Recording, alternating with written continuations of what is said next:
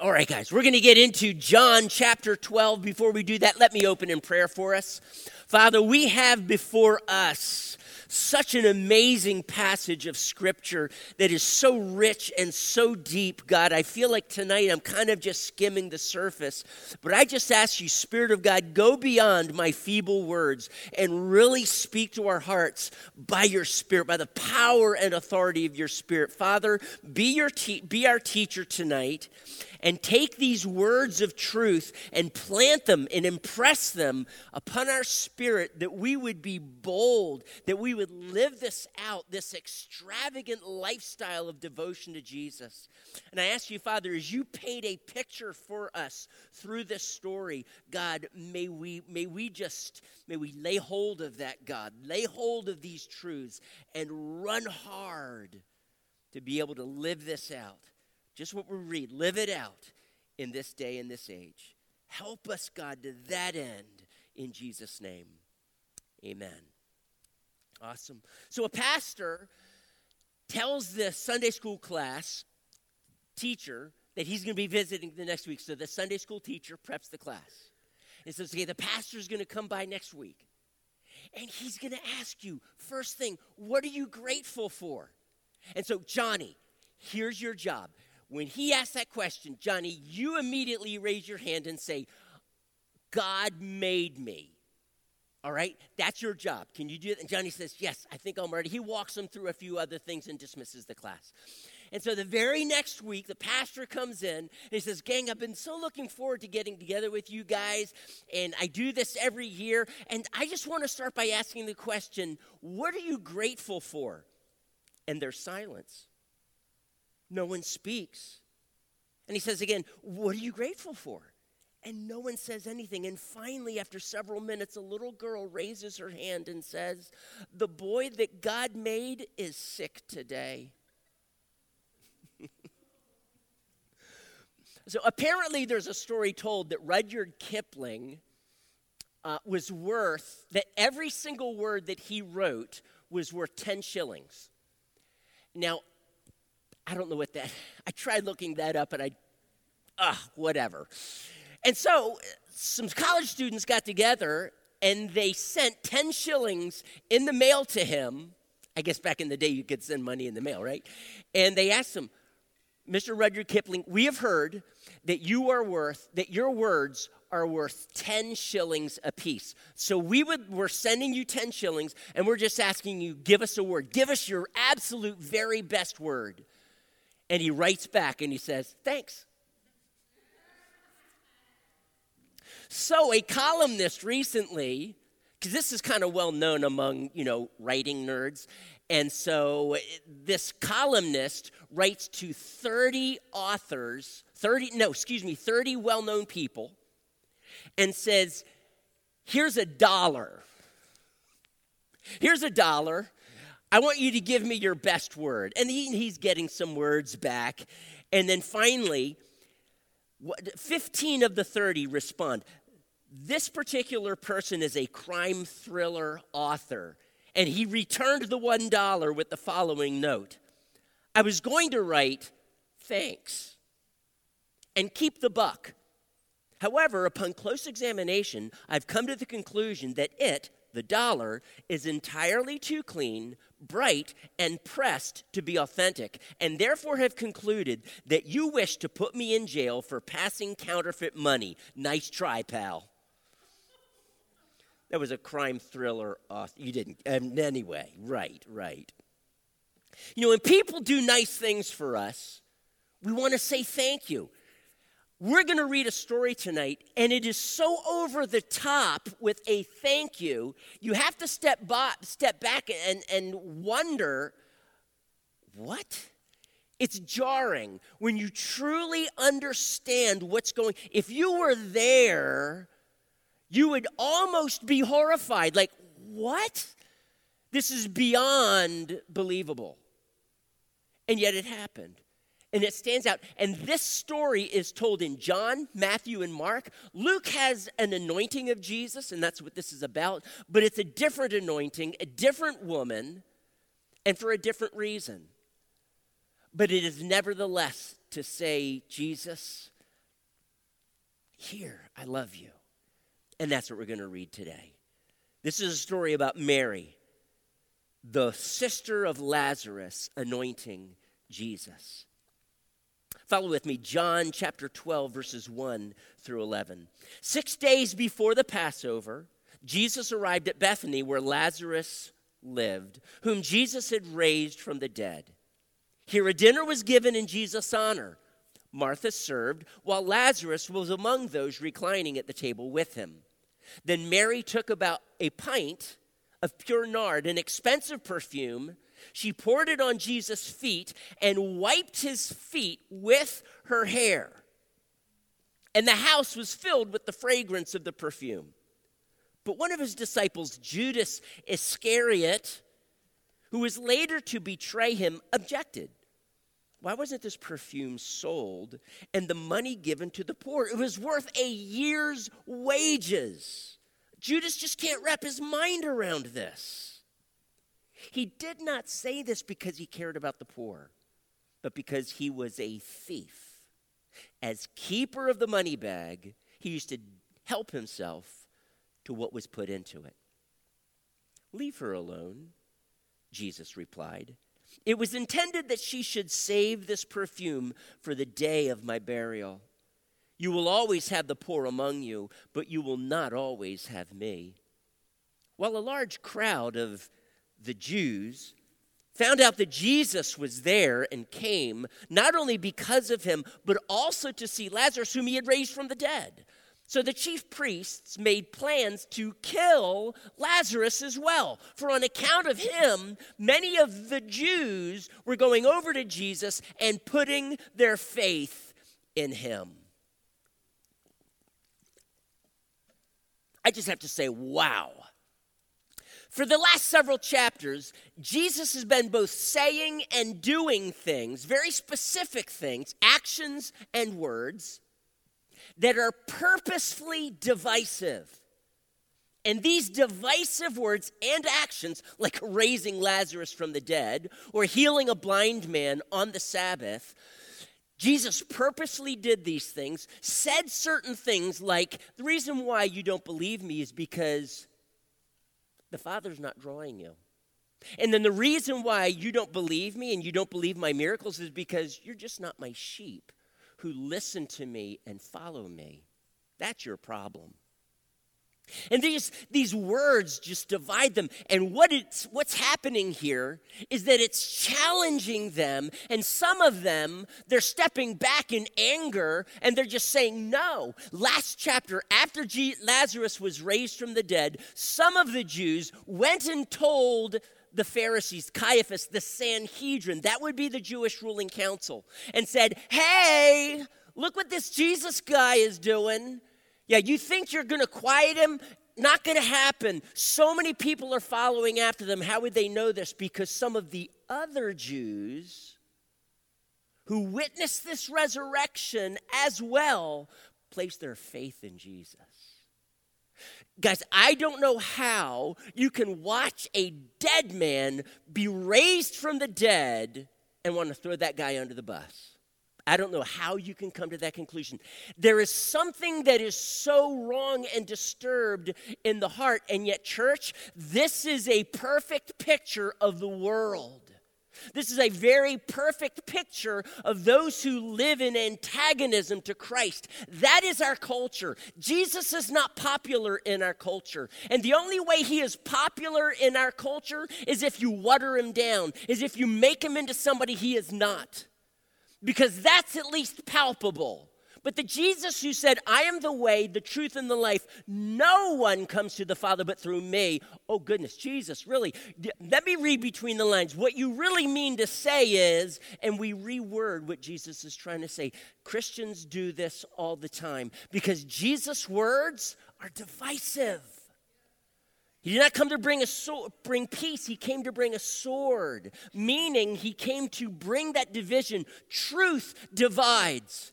You want to live in a fearful day? And that's when everybody is saying, Oh, isn't that nice? That's so true. Yes, about truth. Because that tells me they don't understand the truth. Truth will necessarily divide because of its nature and because of our nature. And so, this is what Jesus is doing. raising Lazarus from the dead was actually one of the last things that pulled the trigger on the Jews, the lead, the Jewish leaders, saying, "We got to do something about this guy. We have to kill him." And so, they're actually right at the end of chapter three. They've decided they're going to do this.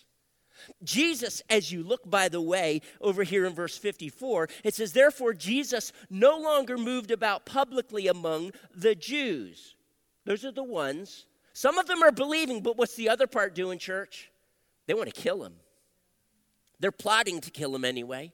That's the conclusion that they just came to. Instead, he withdrew to a region near the desert, to a village called Ephraim, where he stayed with his disciples. He's kind of hanging out there. Remember, the resurrection of Lazarus takes place sometime between Hanukkah and Passover. That is, sometime between December and, let's say, April. Sometimes, Pass, sometimes Hanukkah is a little earlier, sometimes Passover is a little earlier, later, but it's generally, they're generally about four months apart. So, this raising of Lazarus takes place then. Jesus, after the resurrection of Lazarus, realizes what's going on, and it's time that is, the time for the good shepherd to lay his life down for the sheep is at hand. So he, he, he gets out of the picture, at least for a short weeks, months, we don't know exactly how long. And then he comes to Jerusalem. On his way to Jerusalem, there is a road that goes west from the Jordan, goes west, and you come to Bethany about a mile and a half to two miles from Jerusalem. From Bethany, then, you would come to Bethphage, which is right at the foot of the Mount of Olives. You go over the Mount of Olives, and then you go down the Mount of Olives and ascend into Jerusalem. Just to give you kind of a geographical picture there.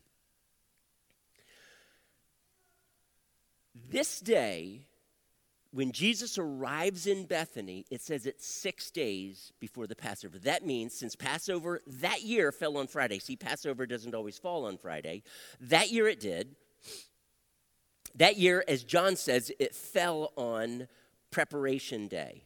Now, you're going to read about that in later chapters. John calls it Preparation Day. That basically means the day before the Sabbath, which will be Friday, which is Passover. And so Six days would land it on Saturday. So they arrive in Bethany on Saturday. The very next day is what we commonly celebrate as Palm Sunday. Just to give you a little picture, we're not sure if it's that night, Saturday night, or if John is inserting this picture so that if you were to read there in verse 12, the next day, it doesn't mean the next day after the party, but rather the next day after he arrives okay? We're not exactly sure what, because the other two Gospels, Matthew and Mark, that record this very same account, they, they, they focus on it from a different angle, of course. They say it happens Tuesday night. Or, or at least they say it happens, and, and the way they, the, where they place it, it would seem it's on Tuesday night. But again, it could be an insertion. So we're not exactly sure. Does it happen Saturday night or Tuesday night? So here's my view on it it doesn't matter. It doesn't matter. What matters is what happened. Here's what happened.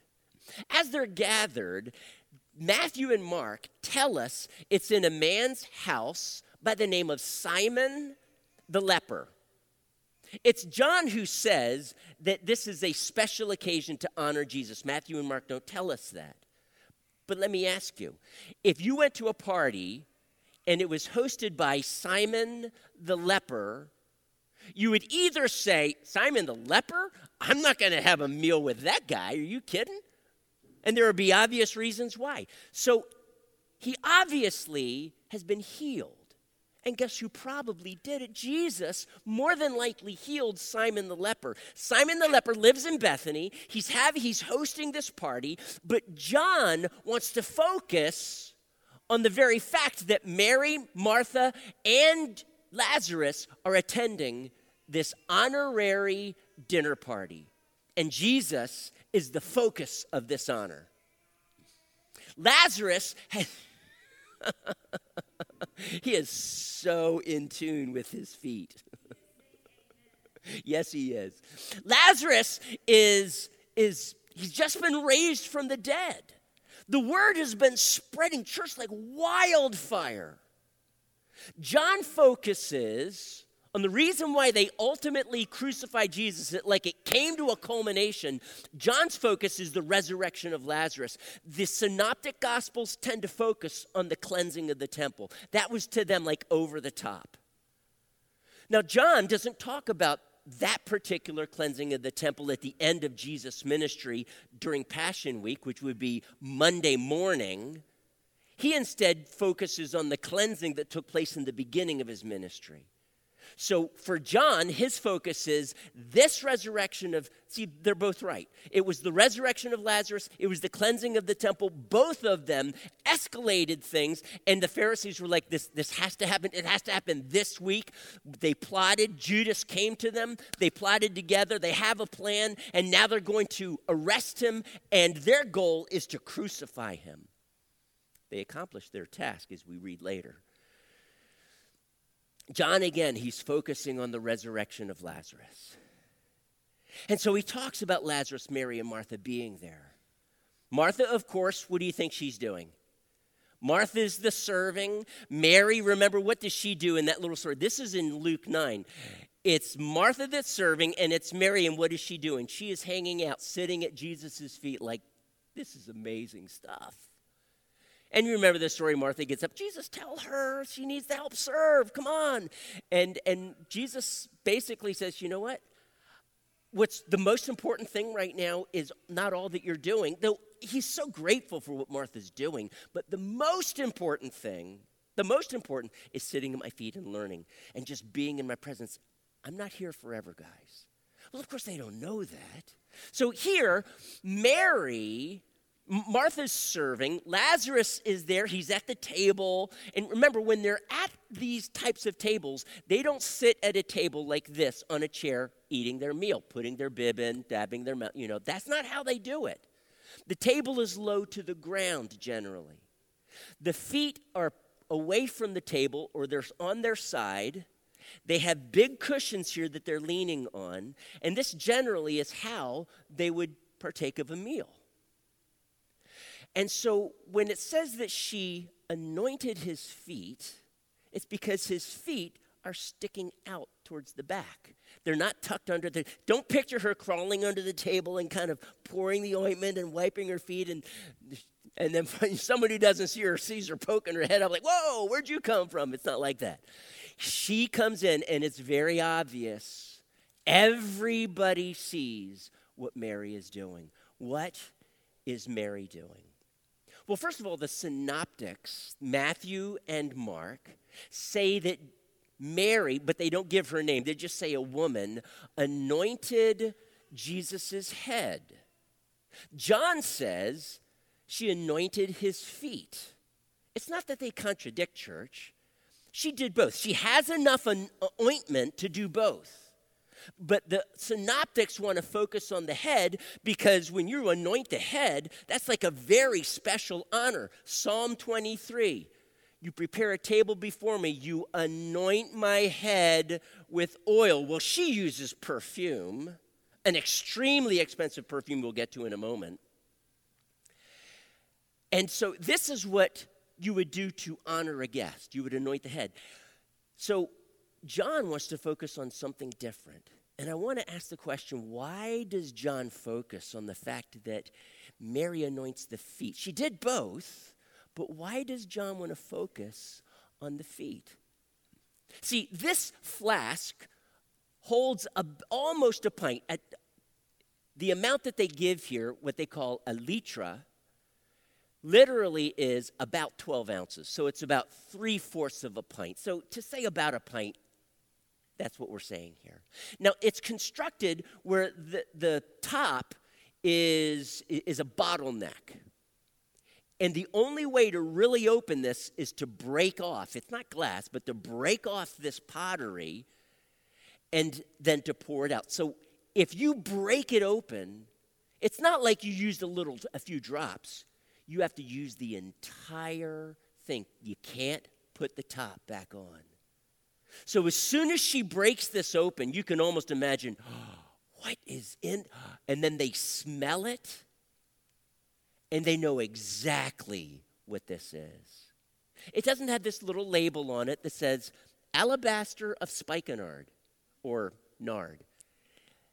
The amount that she uses Judas says is worth 300 denarii, which, and a denarii is about a day's worth of wages. So that's why it says about a year. So just about a year, 300, 365. But you understand what he's saying. Can I just ask you, have you ever gone out, guys, have you ever gone out and bought your wife some special perfume? You ever do that? My wife likes this kind of perfume. It's called Beautiful.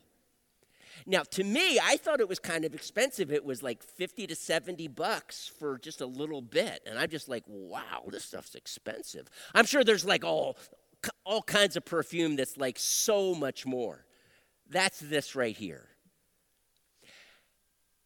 You just kind of imagine how much do you make in a year? Is it 30,000, 40, 50,000 a year, 75,000, 100,000, 150,000? I could keep going maybe for some of you. I don't know, but if you make more than that, come see me afterwards. The truth, though, is that a, a year's wages, wow. So, whatever you make in a year, that is about how much she saved up. Now, understand Mary, Martha, Lazarus, they probably come from a ra- rather well to do family. But still, a year's wages? What is that to you? That's a lot of money. I want you to just think, see, here's how I think. When I think of expenses, I don't think about the money. I think about how many days does it take me to work to earn that? And it makes that that so much more valuable to me because I, I worked for this. But can you imagine working an entire year, taking all of that money, say you've saved it, and you buy this little dinky thing of perfume? Once you buy it, you're wondering, this is for a very special occasion. I've heard that it would many times be given to a woman as a dowry gift when she gets married. Is that what Mary's holding it for? We don't read about a husband, so maybe she is. We don't know. But a year's wages? And she spends that year's wages in just a few minutes. Wow. Wow, it takes longer to buy a car with that much money than a few minutes, just so you know. but it's worth a year's wages. Excuse me.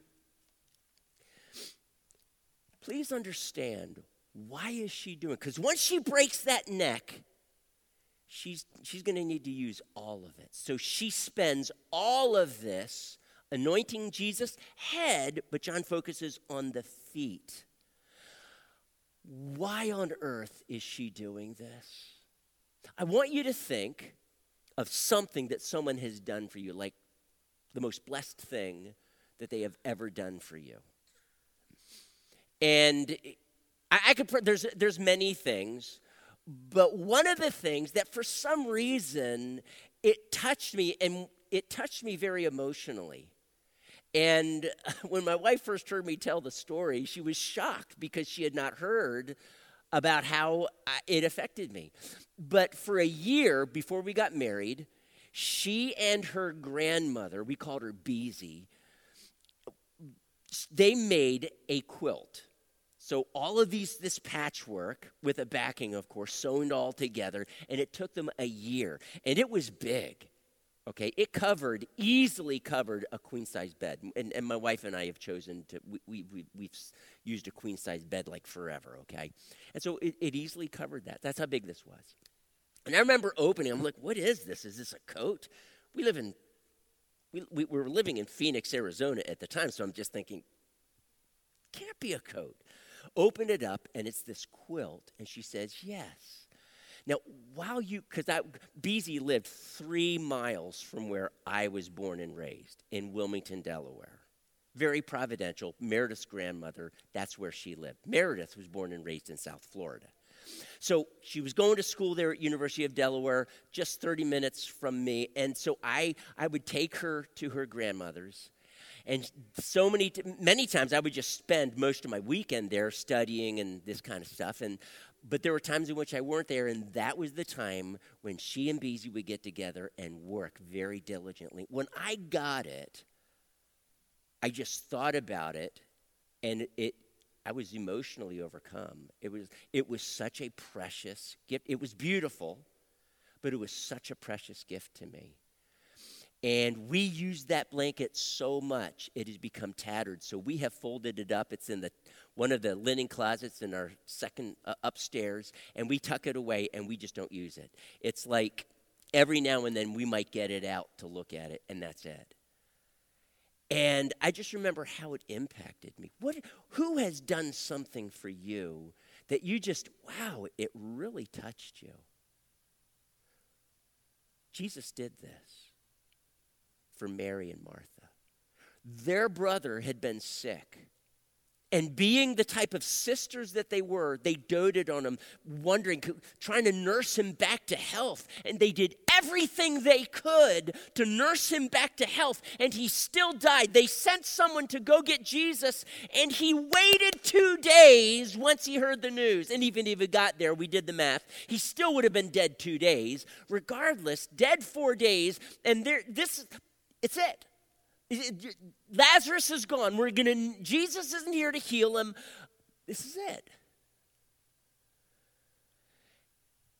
And Jesus raises him from the dead.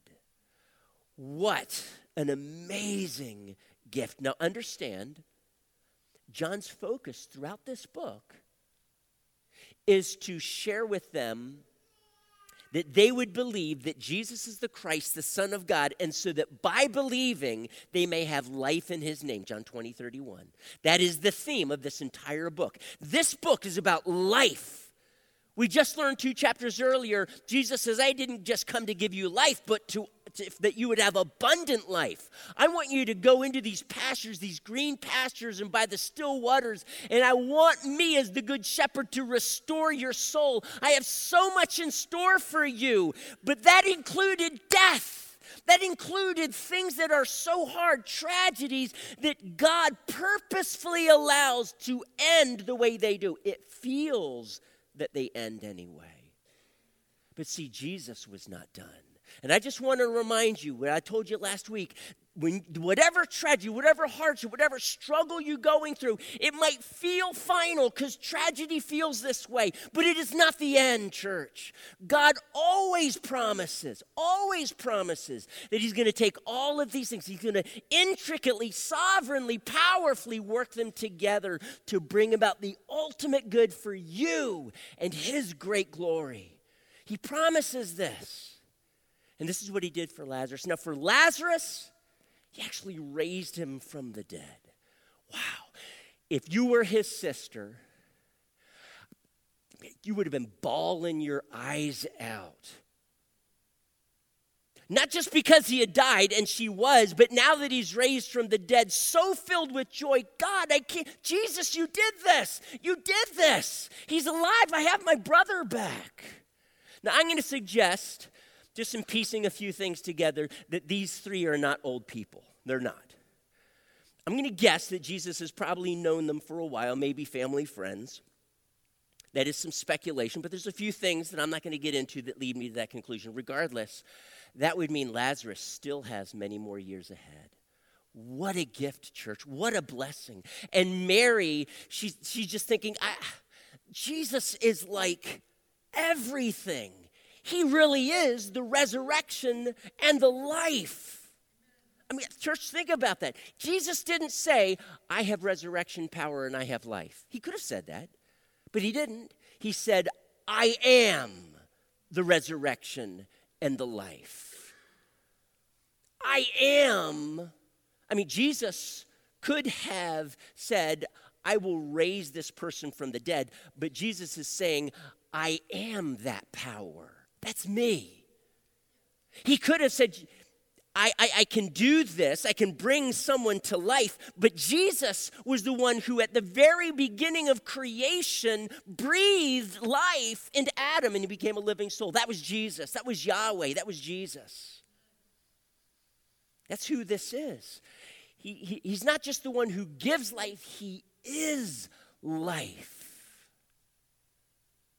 And, and if we just contemplate that a little bit, well, now here is Mary, and she wants to honor him. They're there to honor him, no doubt, I would venture to say, because he healed Simon the leper. I mean, see, when you're a leper, you live outside town.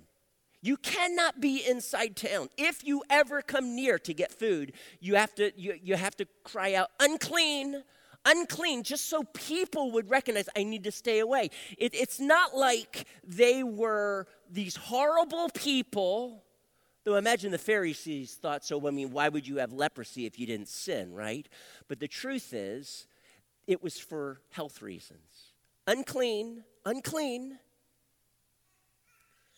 Simon is living in the city, he has his own house. Jesus has restored his life to him. And he is so grateful. So he's holding this party to honor Jesus, and Mary does this amazingly extravagant thing. And so here she is. She's pouring this perfume worth, what is it, 30,000, 50,000, 100,000, 150,000? Do I hear 200,000? Dollars worth of perfume, expensive spikenard that is, I understand, probably came from India. So it's, it's worth a lot. It had to travel a far distance just to be traded and bought in Israel. And she pours all of it, not some, all of it. Church, this is radical devotion. Do you see it? It's a picture of devotion. It's not just simply saying, Thank you, Jesus.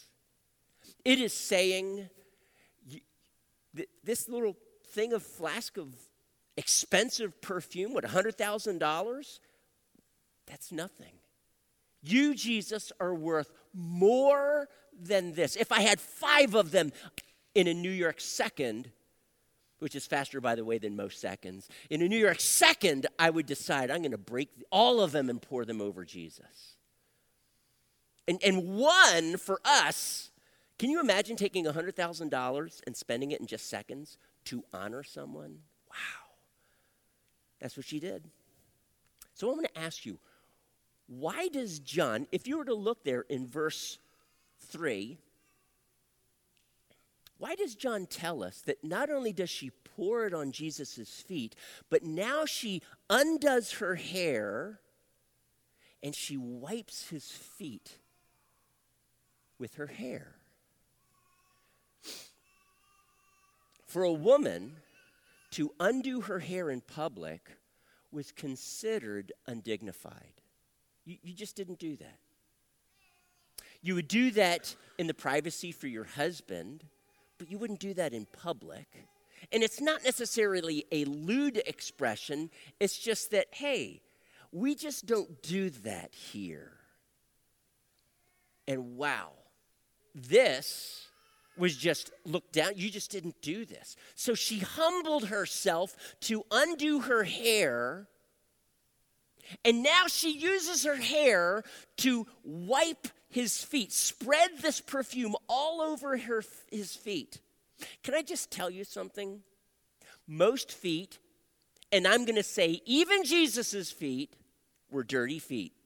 Dirty, disgusting feet. Dirty, disgusting, and smelly feet. Those were Jesus' feet. Okay, when God decided to become human, I can only imagine Jesus asking, Father, do I have to have feet like they all do? Do I really? Yes, you do, Jesus, because that's how I made them, remember? Or that's how you made them. okay, I'm just playing with you. The truth, though, is that Jesus' feet were dirty. Now, it's possible that they washed the feet, but it, okay, they're not like real clean, but they're maybe a little bit cleaner. We don't know anything about them washing feet. That may have happened, but the truth is, Jesus' feet were still dirty. And she is taking her hair and she is wiping this perfume all over with her hair. Her hair is absorbing this perfume and getting completely dirty. How humbling is this? How sacrificial is this? You know, for my wife, if you ever see my wife's hands, my wife has beautiful hands. I love holding her hand and just sometimes looking at it and putting her hand between both of mine. They're very smooth. She has very elegant, they're long, slender fingers. She has beautiful fingernails. She hates, she detests, she entirely loathes, as the Grinch would say, working with dirt because she's going to get dirt between her in her fingernails. Is any other ladies you hate doing this because you're going to have to now spend minutes, maybe even an hour, cleaning out your fingernails with your with your truck keys, right? Okay, I'm just kidding. no, you're going to have to clean your fingernails, and then they just don't like doing that. And so my wife, if she ever worked near soil, she would always put gloves on. But it's really hard to dig in soil with gloves. So she generally is not considered a gardener in our house. I do the dirty work. See, I bite my nails. My wife trim, that manicures them, I bite my nails. I usually don't do that after I've worked on the car or dug in the soil, just so you know. But the truth is, yeah, she takes great care of her hands. Can you imagine a woman with long hair? It takes a while to wash that hair. Now she is wiping Jesus' dirty feet. This is what she is doing is humbling. What she's doing would be considered undignified. Jesus is worth all of that and more. All of that and more. Mark and Matthew have Jesus saying, John just leaves this out, has Jesus saying, in response to Judas, in response to Judas' comment about why was this used? I mean, this is expensive. We could have we could have given it to the poor, Jesus. No, really, Judas, what you mean is we could have put it into the bag and you could have stolen it. That's what you really mean because you didn't care about the poor. You were a thief. Martha Mary is the servant eager to learn, humbled. Judas is a thief. He just wants money. He wants to betray Jesus, and Mary wants to honor Jesus and express this just undignified, over the top, extravagant devotion to Jesus. Everyone is like, in, in, the Matthew and Mark say the disciples were wondering, oh my goodness, what's happening? Judas is finally the one who, who says, hey, you know, we should use this for the poor, don't you think? I mean, it sounded good, didn't it? Yeah, you know his motive. So here is Mary. And Matthew and Mark say, put, they record Jesus' response to all of this as what John records, plus, this story will be told everywhere the gospel is preached. I mean, I just, I thought about this this past week and I'm just thinking about it. Why doesn't John want to tell us that? I mean, wow, the, the gospel, John's like all about the gospel. I'm going to suggest that he actually does. But as John does, he usually, many times, he doesn't just come out and say something, he uses a picture to say it. So I want you to just look in this passage now. I want you to look in this passage. I'm going to give you just, I'm going to keep talking. I want you to kind of scan through it quickly because I don't want to talk too long about this. But I want you to look in there. Where do you think John uses a picture to talk about this story being told everywhere the gospel goes? The gospel is many times referred to that which brings life to people. It is the sweet smelling aroma of Christ. Did you find it yet? And so, what John tells us is the fragrance of this perfume filled the house. The synoptics don't tell us this, eh, but it filled the house. I want you to imagine you are in the kitchen and you're, you're baking, you're cooking, you're a chef. You probably have a couple of other servants working with you who are skilled in this. There's at least 12 disciples. There's Jesus, there's Simon, there's Lazarus, Martha, and Mary, and they probably have a little bit of money. So you want to make sure you really cook a good meal because, after all, they're going to talk to the Gazette about this and they're going to probably. Re- okay, I'm just kidding. So here they are. They're in the kitchen and they're cooking and they, whoa, I know what that is.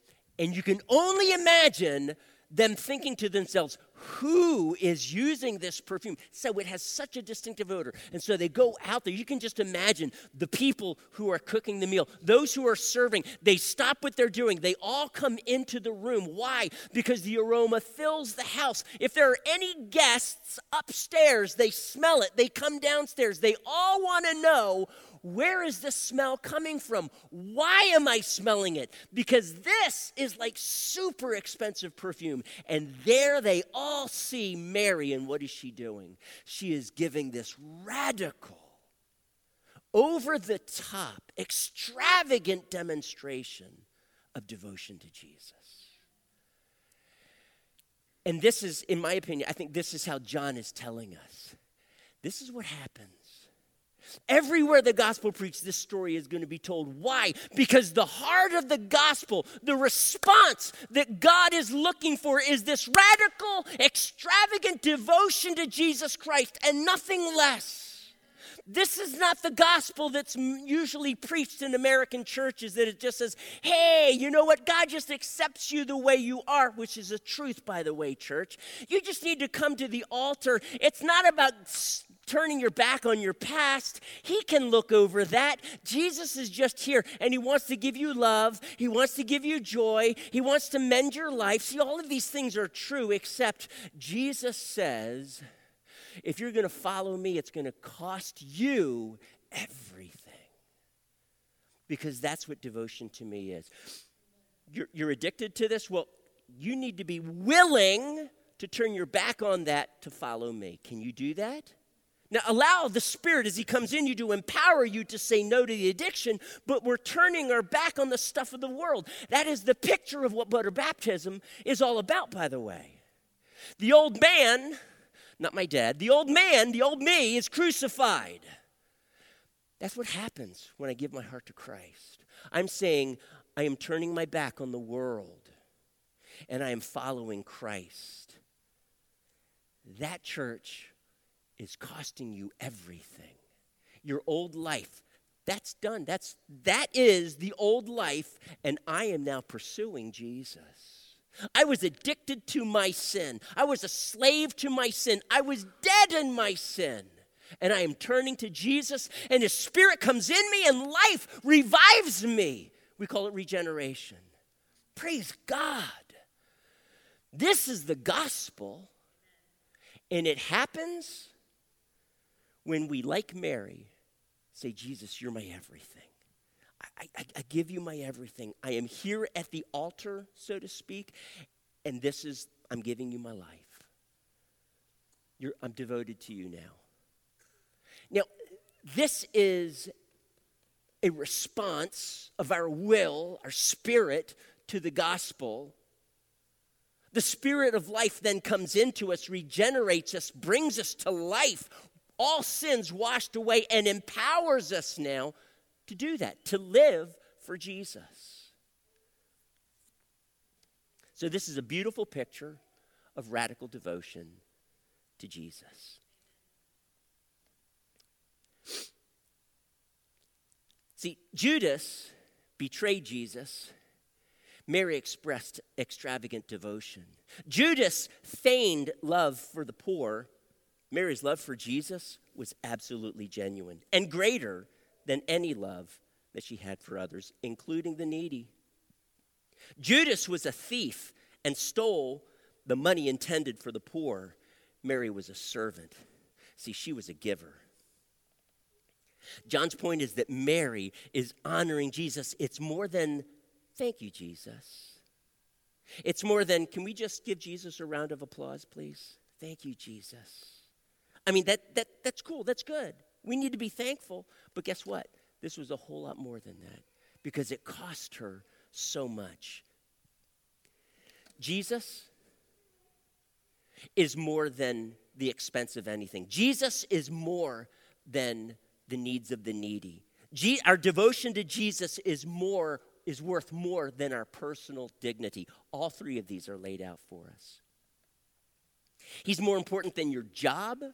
He's more important than any relationship you have. He's more important than any pleasure that you, you could experience here on earth. Any pleasure of sin, even. and what I personally want. Jesus is worth far more than that, infinitely more. It's more than entertainment, more than your desire for popularity and for people to like you, for social acceptance. Judas is deceptive. Excuse me, Judas' deceptive commitment to Jesus was both convenient for him and self serving. For Mary, it was not convenient, and it was by no means self serving. Many times, our introduction in the West, our introduction to the gospel is, our response is, I want just enough of Jesus, please. Nothing too radical or over the top, but just enough. I don't want to wade in. It's not like I want to jump into the deep end. I'm kind of wading in the shallow end, right? We're just kind of toe dipping. Americans, we toe dip before we try something, right? I do that. But Jesus says if you're going to follow me, you can't. You dive in the deep end. It's all or nothing. You don't try God, you don't have just enough of Jesus. He asks for this radical devotion. You know, we might practice extravagant devotion by giving lavishly, by spending time with him. That's what Mary did. Martha, remember serving, Mary sitting at his feet. How about worship? You know, we were talking about worship this evening. It's interesting in the Psalms, it uses this phrase, magnify the Lord with me. When I was a kid, I loved magnifying glasses, just so you know. I used magnifying glasses probably the wrong way. I'd catch the sun in it, and I would find a trail of ants. You can figure out the rest. And I would just wait for the little pop, you know. Oh, that, sorry. The, you have to get the, yeah, it, it, takes, it's an art, church. Just, you have to get that magnifying glass just right so it laser focus. And, but I loved magnifying glasses. Now that I'm old, I use magnifying glasses too, but now it's to read, right? Because I need it magnified. And so the psalmist is saying, Magnify the Lord with me. Because you are either like Mary, you're going to magnify the Lord or you're going to magnify your problems. We all do this. When we magnify our problems, guess who seems very, very small? God does. Because apparently, God, you can't fix my problem. You must be a small, puny God. Now, we wouldn't say that to him, but church, we believe it too many times. God's love is small. God's power is small. God's patience is small. on and on. God is small. But our problems are big. And we are so preoccupied with magnifying our problems. You know how we do it? We talk about it. We talk about how bad it was. You know, have you ever come home, you're asked, well, how was your day? And you said, it was just a really bad day. I just can't imagine Jesus, even if he was persecuted and his mom might ask him, So, how did your day go? for him to say, It was just a really bad day, mom. Because bad is relative. When we say it's a bad day, that means, well, you know what? I'm, don't get me wrong, we can have hard days. But see, bad is relative bad it, it, can be there can be tragedy in our life but if it's redemptive because this is the nature of god our days are redemptive i don't care how hard our days are they're redemptive. And so i'm just trying to if, if we're going to say they're bad if we're going to keep going and say you know what? It, my boss said this and i did this and i want to listen to that. If my wife has had a hard day she doesn't have bad days by the way she, if she had a hard day i want to listen to that and god wants to listen to that okay but when we start magnifying our problems, they seem so much bigger than what they really are. Now, psalmist has in mind, now you, you, need to stop doing that. We need together with me magnify the Lord. It's not like he needs to be magnified, he's already way bigger than our problems. It's just that in our mind, he's way too small and we need to magnify him so that he at least is approximating the glory that he's worthy of. And this is what Mary is doing. She is in this devotion and in this worship and this extravagant love and affection. She's truly worshiping Jesus and magnifying, okay, honoring him, but magnifying him because he's worthy. Church, I need to close with this.